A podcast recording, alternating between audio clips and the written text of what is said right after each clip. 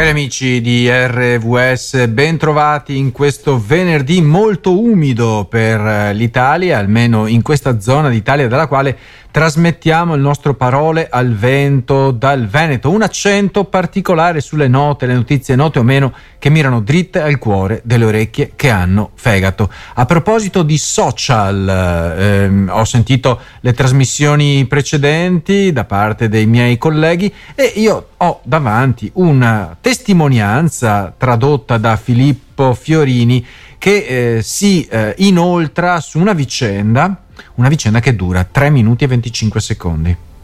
È il tempo esatto nel quale Matteo Plicchi ha colpito la finestra della camera del figlio, prima di riuscire a sfondarla e a entrare. Lo ha sollevato, liberato dalla corda e adagiato sul pavimento. Per 17 volte lo ha chiamato per nome. Vincent, Vincent, dai Vincent. Poi gli ha praticato il massaggio cardiaco, come indicava l'operatore del 118 che era collegato al telefono. Era la sera dell'11 ottobre. Una casa del centro di Bologna con migliaia di spettatori. Come? Eh, con i social dal resto del mondo stavano guardando Vincent che si toglieva la vita. Era la sera dell'11 ottobre, una casa al centro di Bologna eh, eh, al centro del mondo. Tutto è stato inutile perché Vincent, 23 anni, star dei social, sotto lo pseudonimo di Inquisitor Ghost, si era appena mostrato molto agitato in diretta su, su un social uh, usato dai ragazzi, soprattutto TikTok, eh, ed era uscito dall'inquadratura senza interrompere la live e si è fatto passare una corda attorno al collo. Matteo Plicchi, il padre non ha l'aspetto di uno che si arrende senza combattere, ha condotto un'indagine personale che la procura locale ha archiviato.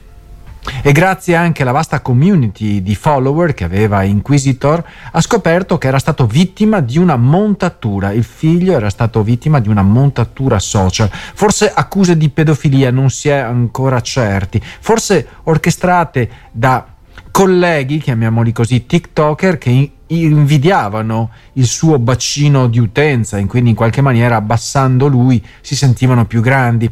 E queste accuse sono state riprese da altri probabilmente di pedofilia e cresciute a dismisura in una caterva di insulti e, e minacce sotto la quale il giovane è definitivamente crollato.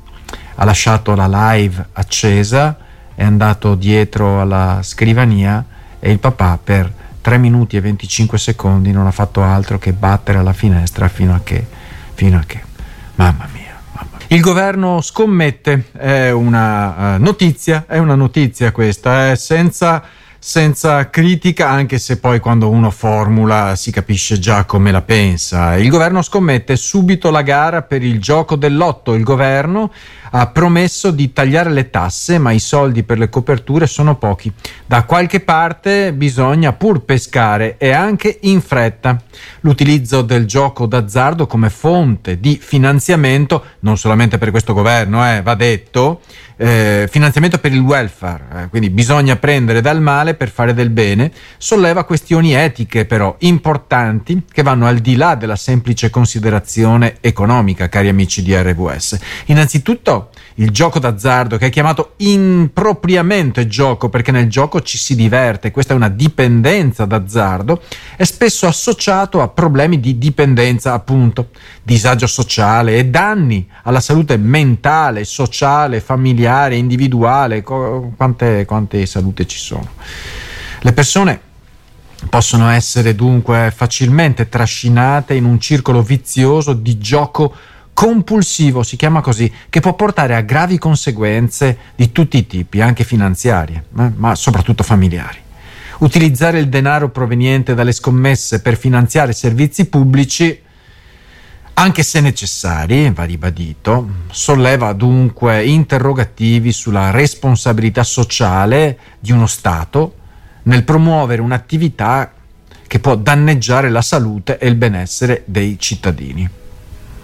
Il gioco d'azzardo, continuiamo a chiamarlo così, eh, tanto per, per, essere compresi, no?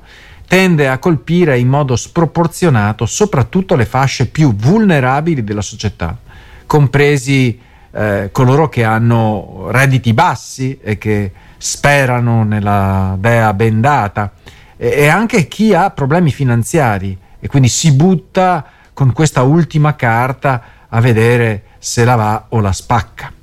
Queste persone sono maggiormente esposte a rischio, è, è, una percentuale, è molto chiara, maggiormente esposte a rischio di dipendenza e possono trovarsi in situazioni di estrema difficoltà.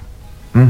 Utilizzare dunque il denaro proveniente da queste fonti, lo andiamo a ribadire, per finanziare il welfare, cioè il welfare, eh, il welfare state è la possibilità di andare incontro alle problematiche assistenziali e paradossalmente si cerca di aiutare coloro che eh, giocano eh, e dilapidano tutto lo, il loro patrimonio, la loro famiglia, utilizzando gli stessi fondi che insomma è una cosa che è veramente incomprensibile, però viviamo in un mondo incomprensibile. E adesso il pensiero di un padre. Concita De Gregorio oggi ci ha regalato questa perla. Mi ha raccontato una volta Dacia Maraini eh, che quando arrivarono gli aiuti alimentari nel campo di concentramento in Giappone dove da bambina era detenuta con la sua famiglia, il padre raccomandò alle figlie due cose. Primo, non correre, quindi non cercare di arrivare per prime che avrebbero potuto essere travolte, e non mangiare subito non troppo, anzi pochissimo, che essendo quasi digiune da così tanto tempo, ingoiare famelicamente cibo avrebbe potuto far scoppiare lo stomaco. Una frase terribile e vera, continua Concita De Gregorio, perché te lo immagini un padre che dice alle figlie denutrite lo so che è difficile, ma poco a poco, se no vi fa male. Non siete più abituate, abituate a mangiare.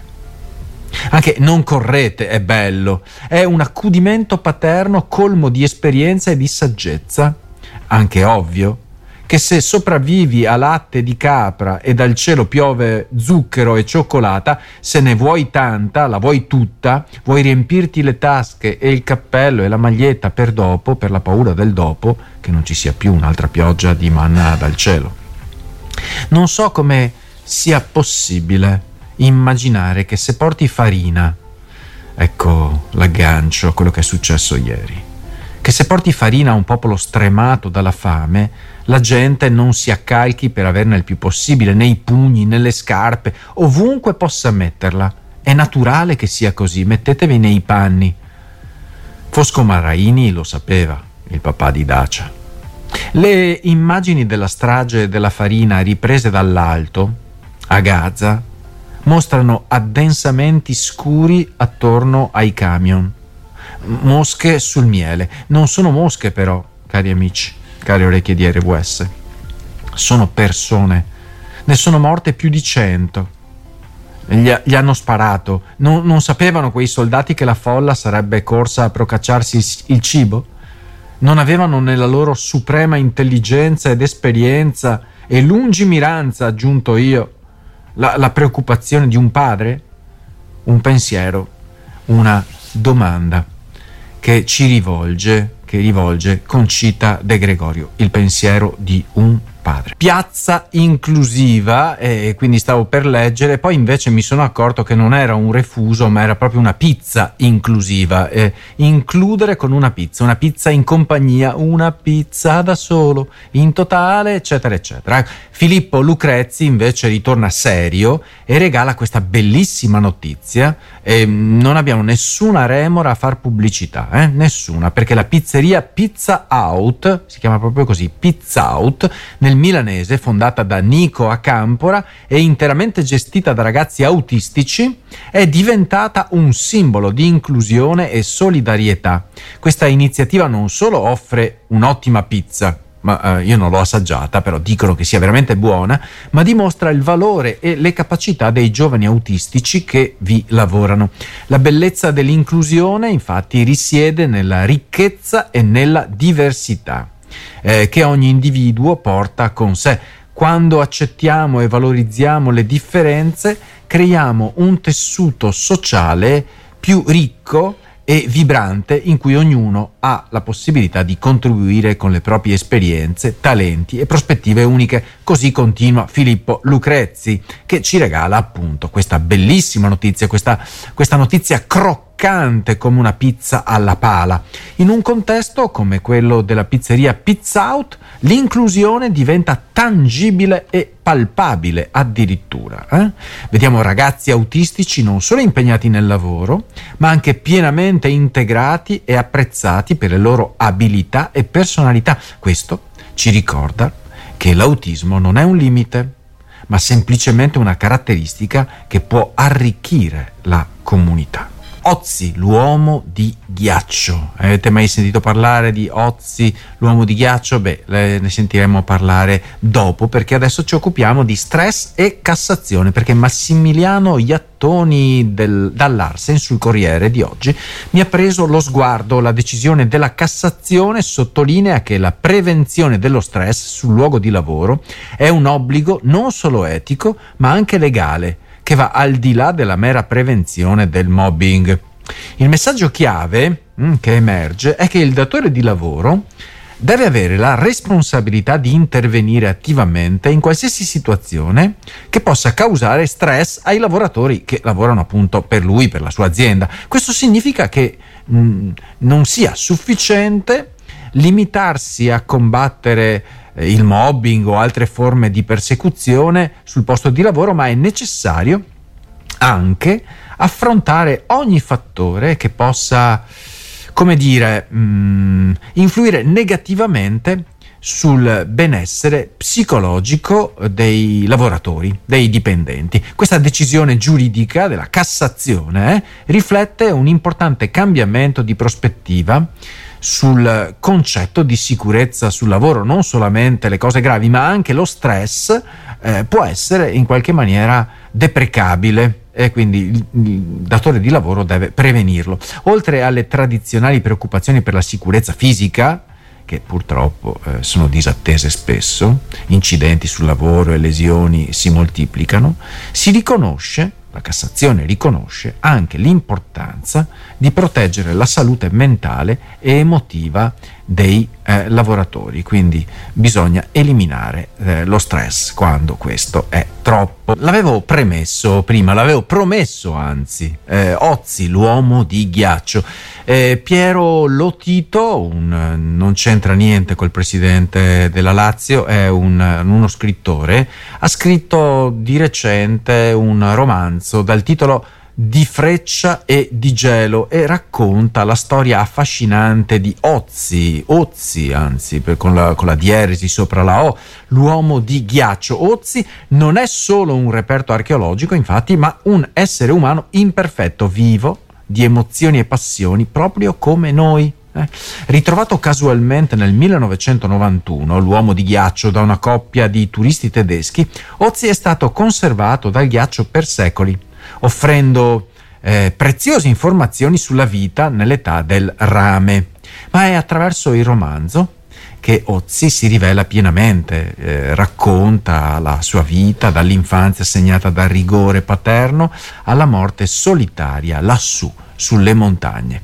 Il romanzo eh, di eh, Lotito eh, dipinge Ozzi come un uomo complesso, tormentato nelle sue relazioni familiari e dall'ambiente ostile del suo villaggio, confrontato con il tradimento e l'abbandono, come noi, era un essere umano come noi. Ozzi affronta la sua esistenza con una mescolanza di passione, compassione e conflitto interiore. Questa narrazione, eh, questo romanzo, rivela una lotta per l'accettazione e l'amore un desiderio di appartenenza contrastato dall'isolamento e dalla freddezza emotiva del suo tempo. La freddezza emotiva mi è sfuggito, eh, l'uomo di ghiaccio, la freddezza emotiva. E è un uomo alla ricerca di equilibrio tra la tradizione familiare e la libertà individuale. Quante storie nella Bibbia o quante storie nella storia rappresentano una sorta di clone rispetto alla vita dell'uomo di ghiaccio, Ozzi, l'uomo di ghiaccio.